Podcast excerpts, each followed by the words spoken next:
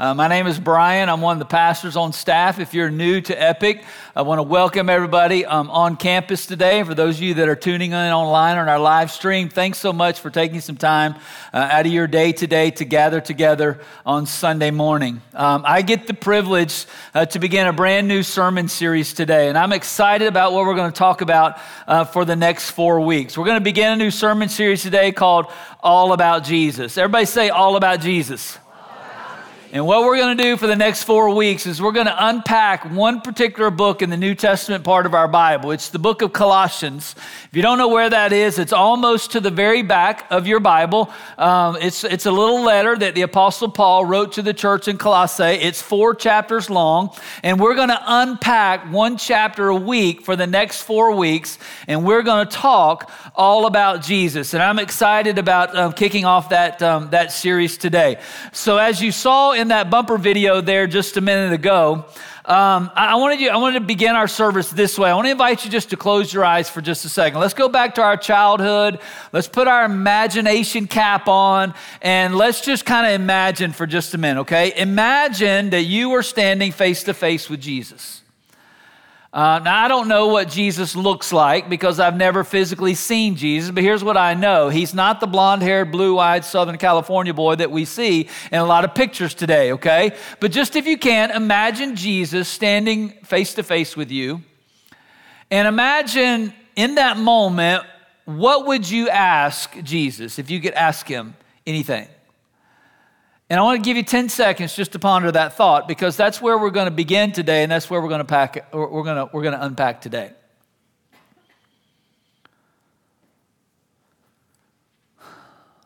All right, you can raise your heads. So I think that if we had an opportunity to be face to face with Jesus today, I think we probably would ask him the same two questions at least that the Apostle Paul asked him when the Apostle Paul met him on the Damascus Road. Uh, the Apostle Paul is the one who wrote this letter to the church in Colossae. And we'll talk more about that in, in, in just a minute, okay? Uh, but the Apostle Paul's life was transformed and changed by Jesus when he met him face to face. And that encounter is recorded for us in the book of Acts, specifically in chapter 9 and verses 5 through 6. So here's where we get the two questions that we're going to unpack today, okay? When, when Jesus revealed himself to the Apostle Paul on the Damascus Road, the Bible says, and he said, this is the Apostle Paul responding to that encounter with Jesus, Who are you, Lord? And then the Lord said to Paul, I am Jesus whom you are perse- persecuting. Then in verse 6, he says, So he, trembling and astonished, said, Lord, what do you want me to do? Then the Lord said to him, Arise and go into the city, and you will be told what you must do. The Apostle Paul would spend the rest of his life, if you know anything about the life of the Apostle Paul, which in a nutshell, uh, before he had this encounter with Jesus, he was against Christians. He did everything he could to put Christians in prison, to persecute them. He even, uh, uh, he even had one sentenced to death, and he gave his approval while Stephen uh, was martyred. Uh, but he met Jesus, and Jesus changed his life. And he became what I believe is probably the greatest Christian in all of human history. We have most of the New Testament part of our Bible today because of a guy by the name of the Apostle Paul. And the Apostle Paul wrote this letter to the church at Colossae, but before he wrote his letters, he would spend the rest of his life answering those two questions to any audience that he had an opportunity to speak in front of, whether it was an individual, whether it was a small group, or whether it was a a, a, city officials or an emperor or a king, wherever the Apostle Paul went for the rest of his life, after that Acts 9 conversion, he spent the rest of his life answering those two questions to anybody who would listen to him. And, and what I want to do is unpack chapter number one today, because in chapter number one, he's going to answer those two questions. And what we're going to try to do over the next four weeks is answer those two questions from every single chapter in the book of Colossians. So I challenge you, maybe today or this week, uh, do a little homework and read ahead. It's four chapters. You can read through the whole book in probably 15 or 20 minutes. Let me encourage you to start getting in the book of Colossians this week as we begin this ser- sermon series and we unpack chapter by chapter and we answer these two questions. So, to give you a little bit of backstory about um, uh, the church in Colossae, let me tell you a little bit about the town of Colossae. We've got a map here that I want to show you, okay? Uh, you'll see these are, are letters or, or churches that the Apostle Paul started in the known world at that particular time. So, here's the church at Corinth, there's the church at Thessalonica, Philippi, Ephesus. Those are the New Testament books of the Bible that we have that he wrote Ephesians, Philippians, Colossians, 1st, 2nd Thessalonians, those books of the Bible. So, here is the town of Colossae right here. It's about 100 miles inland off the seashore of the Mediterranean Sea. It was a small uh, merchant town uh, it's in an area of what we would call modern day Turkey today. So, this whole Asia Minor area, that's modern day Turkey. And the reason that I want to show you that, uh, that map today is to help you understand that when we unpack things in Scripture, which we do on a weekly basis here at Epic, we're talking about real people in real places. We're talking about real events that happened at a certain period of time. So, Colossae was this small merchant town that the Apostle Paul would have visited in one of his missionary journeys to help establish a group of Christ followers who had heard the good news of the message of Jesus Christ and had committed their life to following him. So, if you can imagine sitting in the church of Colossae, which probably at that particular time met in somebody's home, we're going to talk about a guy by the name of Epaphras here in just a, in just a few minutes because he's significant in the story. But if you can imagine that that somebody shows up at church one morning or one day when the church is gathered in Colossae and they say, Guys, guess what? I've got a letter from the Apostle Paul to us. And that would be a big, big deal uh, to the church in Colossae when they received this letter that we have in the New Testament part of our Bible. Uh, it would kind of be like us today. Let's just say that uh, Billy Graham was still alive, okay? Billy Graham, in my opinion, is the greatest evangelist in all of human history. He's introduced more people to Jesus and shared the good news of the gospel message with literally hundreds of millions of people in his lifetime. But this would be like us showing up at Epic one day and before Trent, our lead pastor, were to get up and speak or, or to begin our service, he would say, Hey, church, I, I, I got to tell you something. I got a letter this week from Billy Graham to Epic Church. Wouldn't that be cool? And he said, I, I want to read it to you before we start today. And he began to, uh, and, and in Billy Graham's handwriting, it would say, Dear Epic Church. Don't you think if, if that were to happen, we would lean in a little bit? And we would want to pay attention about what this great man that we admire and revere and has done so much for the kingdom of God, what is it that he wants to say to us? Well, that's the significance of when this letter showed up at the church of Colossae, okay? It was a letter from the Apostle Paul who, uh, who was uh, uh, credited with, with establishing Christianity in the first century. By this time that Paul writes this letter, he's already completed his missionary journeys. He's an old man at the end of his life, and he's sitting in a Roman prison uh, uh, and has been convicted for his faith in Jesus and for what he's done to advance the gospel. And he's about to face death. But before he dies, he sits down and he writes some letters, and you and I have those letters in our Bible. And he writes this letter back to the church in Colossae, and he sends somebody to deliver it to them. And the reason that he wrote this letter uh, was to teach a truth that had been replaced by a heresy. A heresy is simply a false teaching okay? And what had happened in the church of Colossae is that there were people who had come along and they had started to infiltrate the church with a with a humanistic belief system that was not consistent with what Christianity was founded on.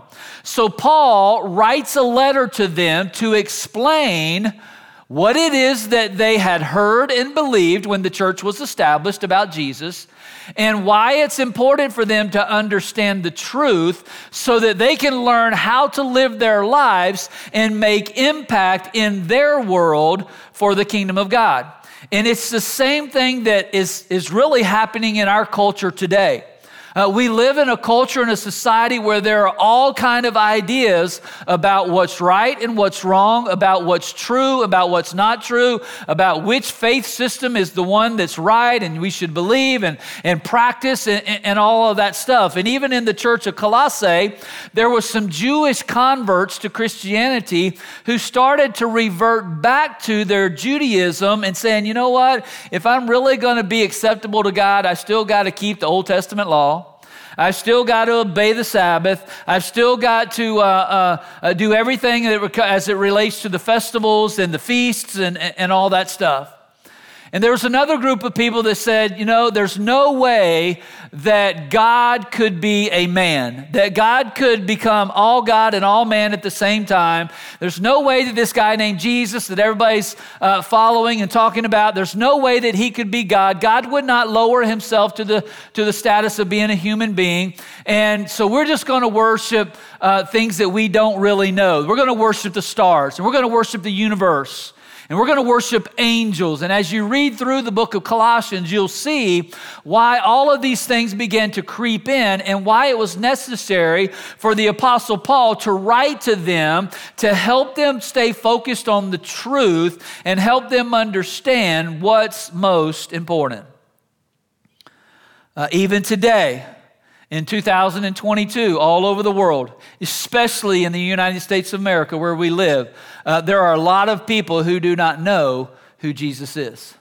There are a lot of people that don't know about the, uh, the finished work of Jesus for, for all of, of humanity. So, for the next four weeks, we're going to unpack this little book of Colossians because what the Apostle Paul does is teach us who Jesus is. Before we dive into chapter one, let me just give you a little bit of a disclaimer today, okay? Uh, number one, um, our message today is primarily for Christ followers. So if you're here today and there's been a moment in time where you've said yes to Jesus, you've asked Him to forgive you of your sins, you've invited Him into your life to help you do life, and you've asked Him to write your name in His reservation book in heaven for all of eternity when your time on this earth is done, uh, today's message is primarily for, for those of us who are Christ followers. Um, if you're not a Christ follower today, we're super glad that you're here. We want you to know that Epic is a safe place where you can show up just as you are. And if you're exploring faith, you're exploring church, maybe you're going through something in your life that is causing you to kind of check out some different things, uh, here's what we hope for you. We hope for both groups that by the end of our time today and by the end of our series, that we will have a very clear understanding of who the biblical Jesus is. And then, as far as it goes in your relationship with Him, I can't change you, I can't save you, but I can point you to the one who can. And so, what we want to do today is unpack this guy named Jesus and help us understand who he is so that we can learn how to live our life in relationship to him or decide whether or not if he's somebody that we want to continue to check out and, and, and follow um, in, our, uh, in our daily life, okay? Uh, so, having said that, let's dive into to Colossians chapter number one, okay? And a logical question to begin with is well, Pastor Brian, this was written in the first century over 2,000 years ago. Why is this important for us today? Uh, the reason the book of Colossians is important for us today is because what was going on then is going on now in our culture in a lot of ways. And we need to understand that what we believe determines how we're going to behave. You show me what you believe, and I'll tell you how you're going to behave. Show me what you believe about money, and I'll tell you how you're going to behave about how you spend money, or how you save money, or how you invest money.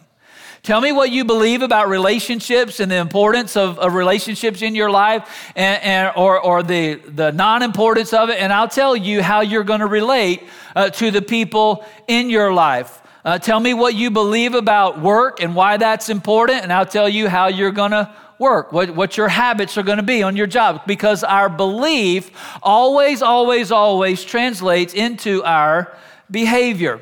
And right off the bat, the Apostle Paul uh, lays a foundation for what he's gonna for what he's gonna talk about. And right off the bat, he says we can know who Jesus is and we can know what he wants us to do. So let's look at Colossians chapter 1 and verses number 9 and 10 first. Paul starts this way. He says, For this reason also. What he's talking about there is because of what Epaphras, who we're going to talk about in a minute, has taught you about Jesus, and because of what you've heard, and because of what you've received, and because of how you've started to live for the kingdom of God, he says, For this reason, since the day we heard about this, we haven't stopped praying for you. We are asking that you may be filled with the knowledge of his will in all wisdom and spiritual understanding. So Paul says right off the bat, we want you to understand and to know who Jesus is so that it translates into your behavior because what he says in verse 10 is so that you may walk. That word walk there literally means behave or live out, okay, so that you can live out uh, a, a calling worthy of the Lord, fully pleasing to Him, bearing fruit in every good work, and growing into the knowledge of God. So Paul says we can know who Jesus is, and we're praying for you. We're cheering you on. We want to remind you who Jesus is so that it translates into your behavior so that you can live a life that makes an impact in your world for the kingdom of God. Okay? Uh, and the reason it, it, matters to us is because we need to know what we believe so that when we go out and live our lives outside of the walls of, uh, uh, of the church, so to speak, when it comes to the building and the structure that we meet in, so that our, our, our belief system can affect the way that, that we behave. And Paul lays a foundation in the first six verses about what it's really all about. And he says, you know what? At the end of the day, here's what we want you to know it's all about Jesus. It's all about Jesus. Matter of fact, look at what he says in verse 1. He says, Paul, an apostle of who? Christ Jesus, by God's will, and Timothy, our brother, to the saints and faithful brothers in Christ in Colossae. Grace to you and peace from God our Father. We always thank God the Father of who? Our Lord Jesus Christ. When we pray for you, for we have heard of your faith in Christ Jesus and the love that you have for all the saints because of the hope reserved for you in heaven. You have already heard about this hope in the message of truth, the gospel. What's the gospel? It's the story of Jesus, it's, it's the good news of Jesus, the gospel that has come to you. It, the gospel, is bearing fruit and growing all over the world, just as it has among you since the day that you heard it and recognize God's grace in truth. So he says right off the bat as he introduces himself, Hey, just want you to know, I'm here to talk to you about Jesus. I'm here to tell you about Jesus. I want to remind you who Jesus is so that you can know who he is and it can translate into the way that you behave, in the way that you live your life to make impact in your world. So that's what we're going to do for the next four weeks. We're going to answer the question Lord, who are you? And what do you want me to do? So let's start with the first question. So, who is Jesus? Who is Jesus? And I want to answer to the, the question today from uh, Colossians chapter number one. This, I believe this gives us one of the greatest biblical pictures of who the person of Jesus Christ is. First of all, Paul says in verses 13 and 14 that Jesus is the Savior of the world. Jesus is the Savior of the world. He says, He, that's God, that would be God the Father, the Godhead of the Trinity. It says, God has rescued us. That's, he's talking about people, us. God has rescued us from the domain of darkness and transferred us into the kingdom of the Son that He loves. It's really important that we realize and understand, church, that God has done something for us that we can't do for ourselves. And what God has done for us is He has saved us from the kingdom of darkness and offered us an alternative, His kingdom of light, through his son that he loves. And then he goes on in verse 14 to say, In whom, talking about Jesus, in whom we have redemption, which is the forgiveness of our sins. That word redemption means that God bought us back. Uh, from slavery to sin. He paid the sin debt uh, that we could not pay, okay? So he says that Jesus is the Savior of the world. And this is something, church, that we need to realize and understand that a lot of people that we hang out with on a daily basis and a lot of people in our culture, they don't believe this about Jesus. They don't believe that Jesus is the Savior of the world. Matter of fact, a lot of people in our culture and our society think that that is a, a, an, an, egotistic, self centered uh, Jesus. Because Jesus said in John chapter 14, I am the way, I am the truth, and I am the life.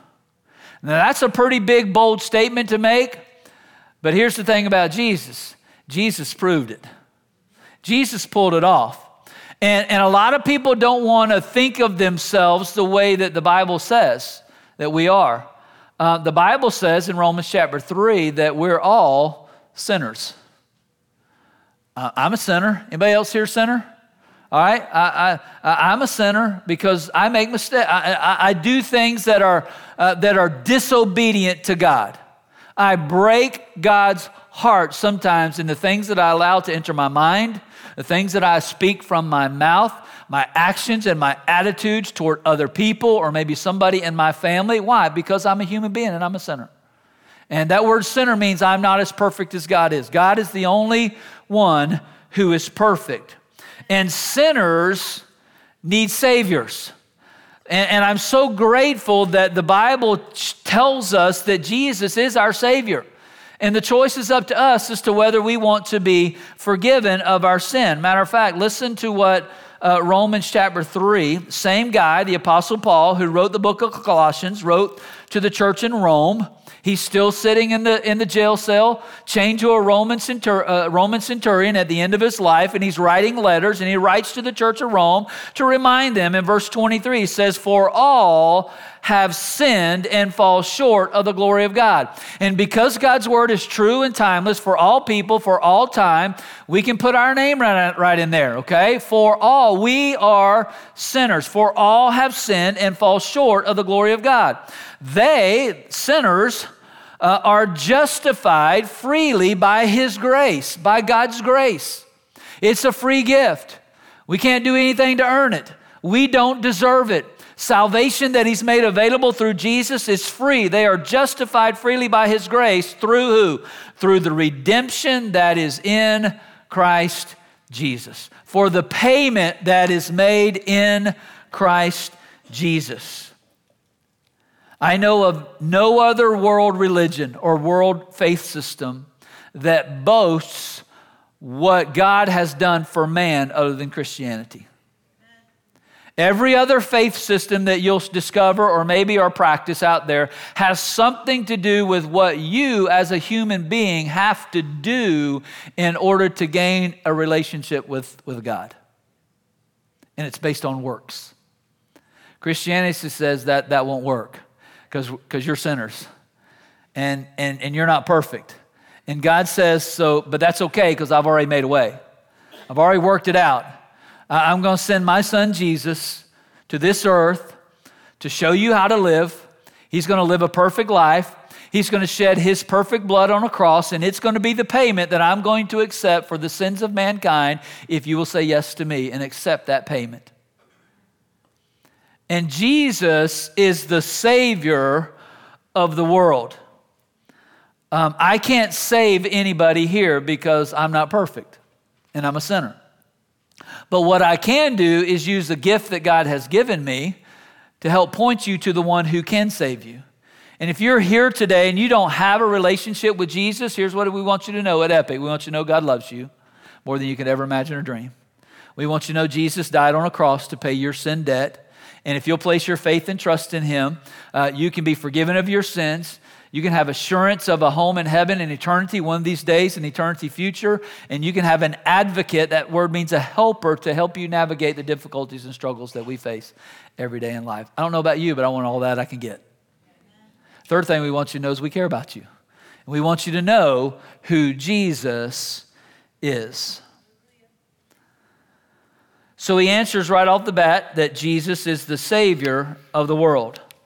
But then he, he goes on to say that Jesus also is the creator and the sustainer of all things.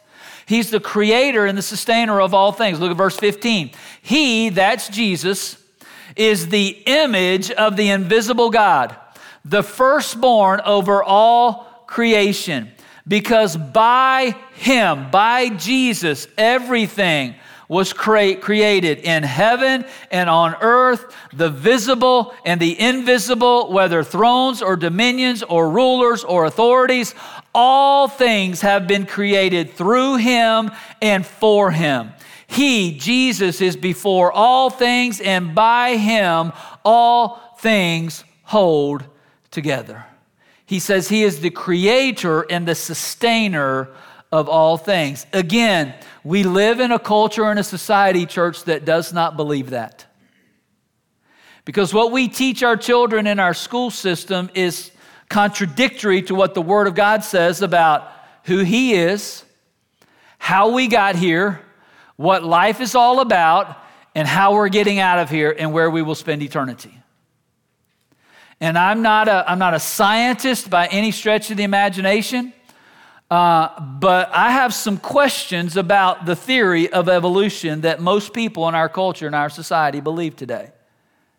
And, and just from a, from a logical standpoint, there are just some questions that I, that I have about this idea of, of evolution. Uh, the first question I have is that why is the word theory in the explanation of what it's really all about?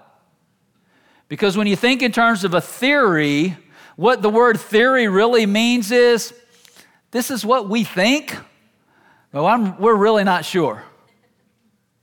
Matter of fact, a lot of people don't know this, but in Charles Darwin's original theory of evolution statement, he put a disclaimer in there that said at any point in time, this, this could be proved wrong. And if it's proved wrong, I'm okay with that, is basically what, what he said. And you can research that and find that, find that for yourself. So at the end of the day, I'm not so sure how much confidence I want to put in a theory that people believe about who God is, how we got here, what life is all about, and, and, and where I'm headed and, and where I'm going. And what, what evolution says is that at some point in time in the past, there was a, a large explosion. It's called the Big Bang.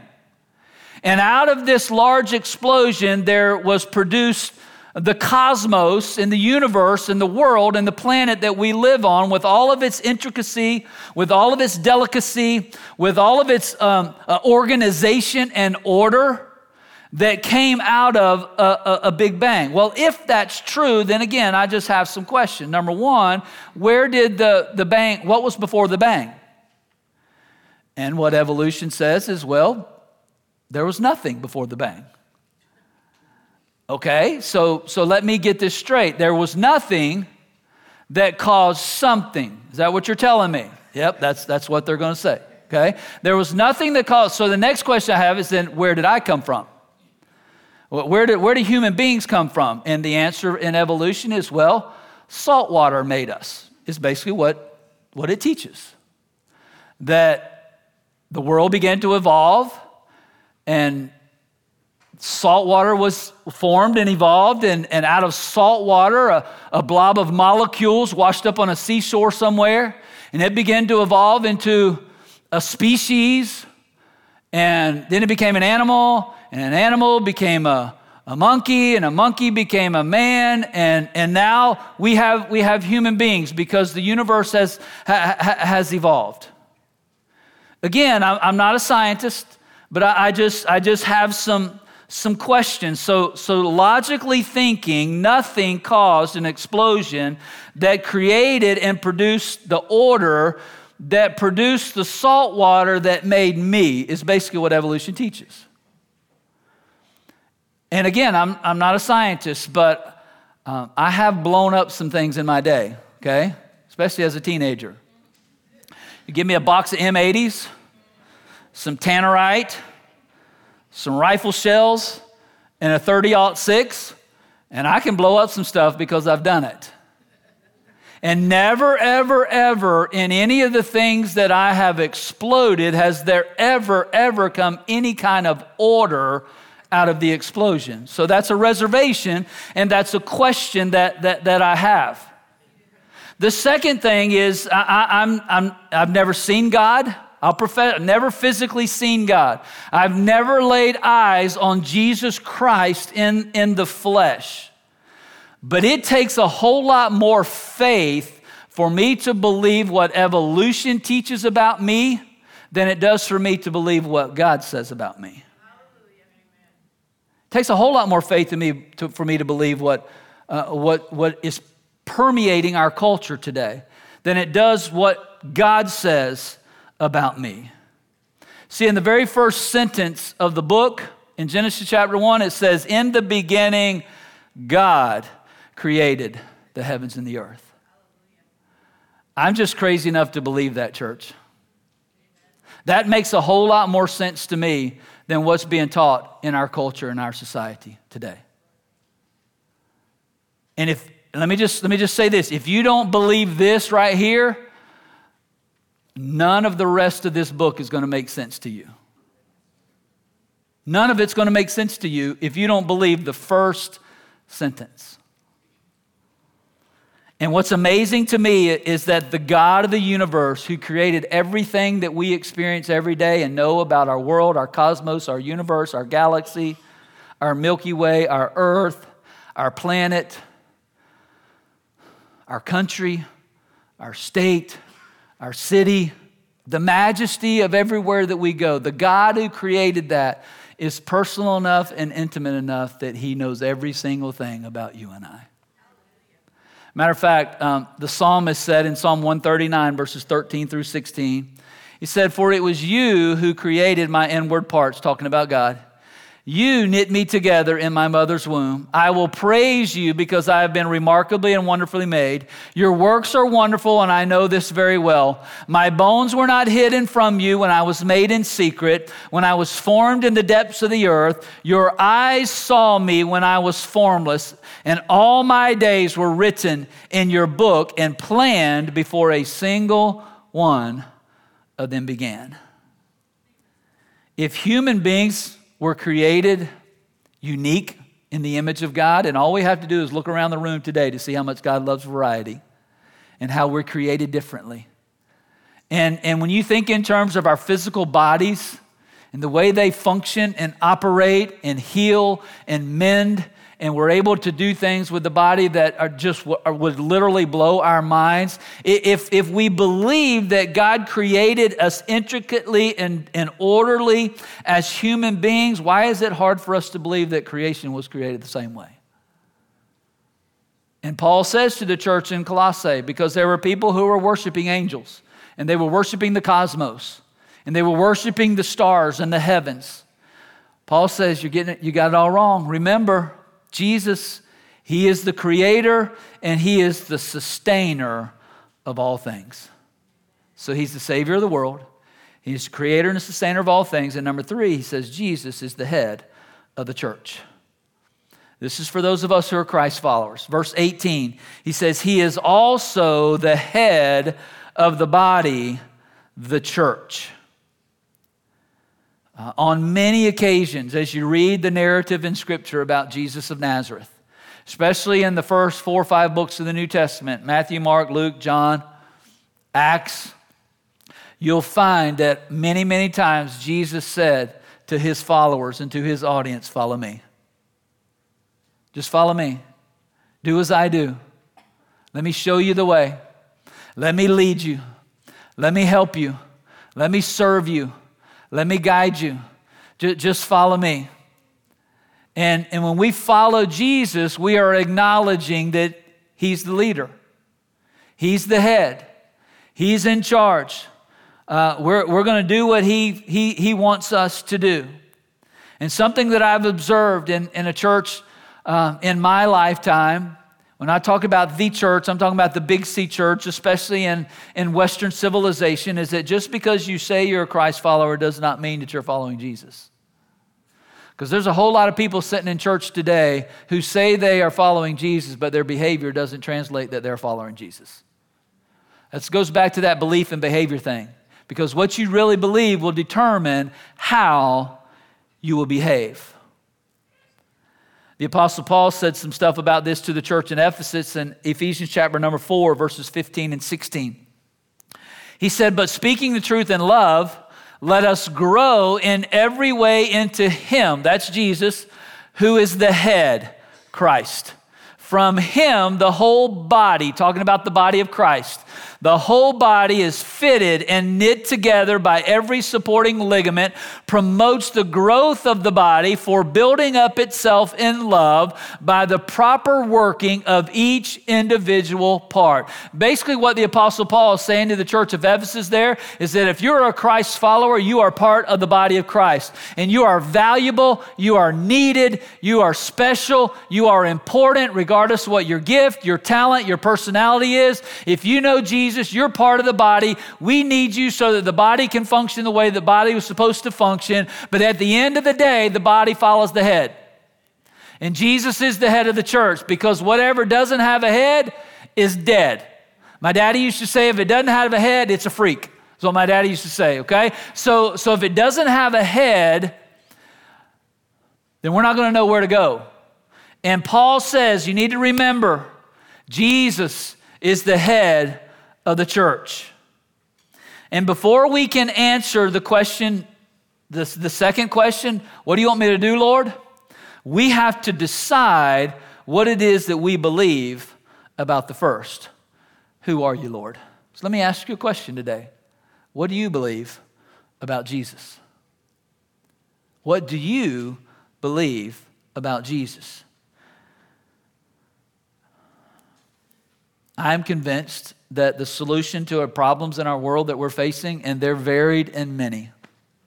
All you got to do is turn on news or a podcast or wherever you get your stream of, of information from, and you will see very quickly we're in trouble. There's a lot going on in our world that um, doesn't make sense. And I'm convinced that the solution to our world's problem is not a politician, it's not a political party. It's not a social economic guru. It's not a financial um, uh, expert. Um, it's, it's not a social change that, that needs to happen. The problem that we experience in our world today is a spiritual problem. And it can only be solved with spiritual solutions. And it has to begin with us. It has to begin with God's people because everywhere in Scripture where there's a mess going on in culture and society, and, and, by the way, church, here's what we need to know and understand this book is written for, for, for, for relative uh, current events. A lot of people think this is just a religious book that we set aside, it only has to do with our faith. This book, from Genesis to Revelation, especially the Old Testament part of our book, and the New Testament narrative about Jesus is all about people responding to their culture, thus saith the Lord, from God's perspective. What does God have to say about what we're facing and what we're going through? And here's what I know every single time, 100% of the time, when God's people turned their hearts back to God, God responded and delivered them from what they were going through in their culture and their society. Every single time. And I'm just crazy enough to believe that if He did it then, the Bible says He's the same yesterday, today, and forever, that He can and wants to and will do it today if we'll make it a priority to understand and know who He is and live it out every day in our world. Woo! Jesus is the head of the church. It's His church. We are to follow Him. So here's our second question Lord, what do you want me to do? He's answered the question, Who are you, who are you Lord? You're the Savior of the world. You're the creator and the sustainer of all things. You're, you're the head of the church. You're the head of the body. Now, Lord, what do you want me to do? When you think of our culture and our society, here's, here's what I know We can't keep doing the things we've always done and expect a different outcome. Because we're losing ground to the enemy, folks, really quick. And we're losing territory. And it grieves me. It grieves me as a, as a Christ follower and as a pastor in the local church in the United States of America. It grieves me that on our watch, and I'm not casting stones because I've been a part of the church all of my adult life, and there's been things in my life that I have done that God has shown me that I've had to repent of recently and ask God to forgive me. But it grieves me that on our watch, we have presided over the largest single falling away from a biblical worldview than any time in the history of our country. And that grieves me. So we have to understand what do we do? How are we going to make impact? What difference are we going to make for the kingdom of God? I told you I was going to talk about that guy by the name of Epaphras. In verse 7, he's introduced to us. Paul says, You learned this, talking about the story of Jesus. You learned this from Epaphras, our much loved fellow slave, which means he probably spent time in prison with the Apostle Paul because of his faith in Jesus. He is our faithful minister of the Messiah on your behalf, and he and he has told us about your love in the Spirit. Uh, we don't know a lot about this guy by the name of Epaphras, but here's what we know he was an advocate for Jesus in his community because he had introduced many of the people who made up the church of Colossae to Jesus Christ. And we know that he was a fellow slave. We know that he was a faithful minister. We know that he was a servant of Jesus Christ. We know that he was a prayer warrior from another uh, reference in Scripture. And we know that he was a hard worker. So, what are we going to do? We need to take a page out of Epaphras' book, as far as I'm concerned, and we have to decide if we're going to have the courage to be advocates for Jesus where we have influence. Think of where you have influence in your life. Any kind of relationship that you have at work, at home, in your community, at school, in college, uh, wh- wherever you have influence in your life is an opportunity for us to be advocates for Jesus. In Colossians 1, verse 24, Paul says it this way Now I rejoice in my suffering, for you and I for I am completing in my flesh what is lacking in Christ's affliction for his body, that is the church. I have become its minister according to God's administration that was given to me for you to make God's message fully known. The mystery hidden for ages and generations, but now revealed to his saints. God wanted to make known to all those among the Gentiles the glorious wealth of this mystery, which is Christ in you, the hope of glory.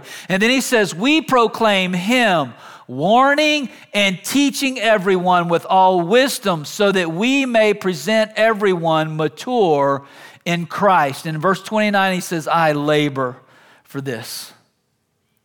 I strive with his strength that works powerfully in me. So, what does that look like in our daily lives? Let me give you four words real quick. We need to learn to watch, we need to learn to listen, we need to th- learn to think, and we need to act. Watch, listen, think, and act. We have to understand what's going on in our culture and our society if we're going to have any impact in it. And I'm afraid what we've done for too long is we've detached ourselves from everything that's going on, and we've lived in our holy little huddles, and we've come to our little church meetings, and we've done our little religious thing, and we've checked a box. And as a result, church, we've made very little impact in our culture. So we got to change. And we've got to watch, we've got to listen, we've got to think, we've got to act according to this book relative to the current events that are going on in our world. And Paul tells us right off the bat, it's not going to be easy. Matter of fact, in verse number 20, um, in verse number 28, he says this. He says, We proclaim him, warning and teaching everyone with all wisdom. Then in verse 24, he says, Now I rejoice in my suffering for you. You know what? I wish that wasn't in there. You mean serving Jesus is hard? Yeah. Listen, God never told us that it would be easy. That's a lie that we have believed for too long. God never told us that serving Jesus and living for Him was going to be easy. It says, we, we warn people and we teach people. And I know what you're thinking. Well, Pastor Brian, does that mean I got to talk to my friends and my family about Jesus? I hope you do. Well, they'll think I'm weird.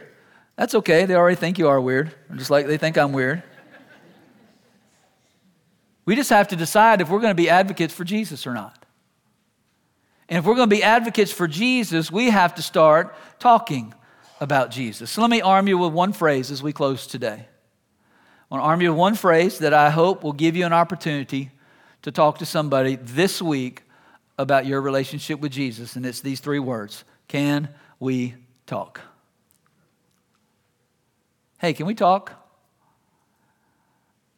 I'm going through this, and I just want to share with you how my faith has helped me in that. Or I've noticed maybe that um, you know, you're kind of sitting by yourself today at work and just wondering, can I pray for you? I don't know what your circumstance or situation may be, but those three words right there I have found have opened amazing doors to have conversations about faith and about Christ and our relationship with Him.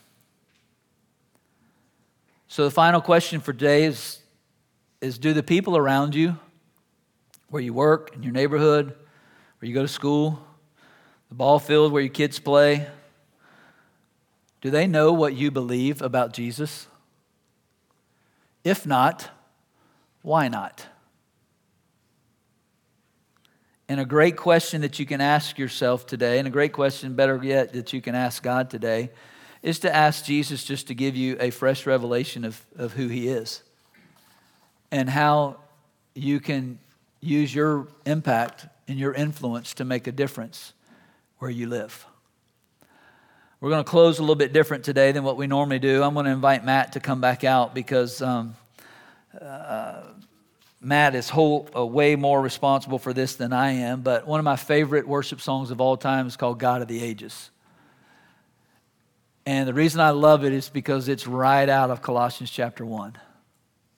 And here's what it says it says, He is the image of the invisible God the firstborn of creation. He is the first, the last, the one who matters most. He is the creator, ruling, sustainer of all. He holds it all together. He is the Word of God, the hope for all the world. Sound familiar? Right out of Colossians chapter number one. I asked Matt to take that song and kind of put his own personal spin and twist on it for us at Epic, and he did an amazing job. I love it. So he's going to sing the first verse and maybe part of the chorus and just want to invite you to stay in your seats as a time of reflection for just a few moments while the words come up on the screen. And maybe this is a time where you can have a conversation with God and you can say, God, would you give me a fresh revelation of who Jesus is? And would you show me how I can be an advocate for you this week? And if you ask God those two questions, I believe He will give you, He will answer, He will give you an opportunity to be an advocate for Him. And then at some point, uh, Matt may ask you to, to stand and participate in the rest of the song. It's got some powerful lyrics, and I would encourage you uh, to take it all in today. So let me pray for you, and then he'll begin. So, God, I come to you today. Thank you so much for your true word that always points us in the right direction, that answers the questions that we have about you. Uh, Jesus, uh, I can only speak for myself. I declare and believe today that you are my Savior and Lord. And I'm so grateful that you stepped out of heaven and you came to this earth and you shed your blood so that I could be forgiven. And God, if there's somebody in the sound of my voice, either watching online today or in this room, who does not know you as Lord and Savior, I pray today would be the day when they would exercise a measure of faith and say yes to you and invite you to come into their life. Jesus, I believe you're the creator and the sustainer of all things.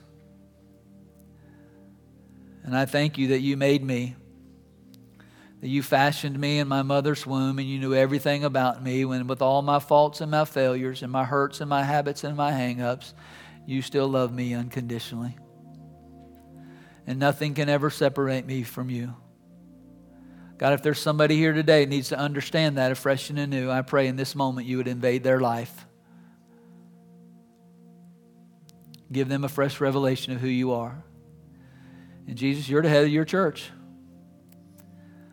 Oh Lord, our desire is to follow you. It's not about us, it's about you. So give us opportunities to follow you into our world today and be advocates for you and for your kingdom. We ask all these things in your name.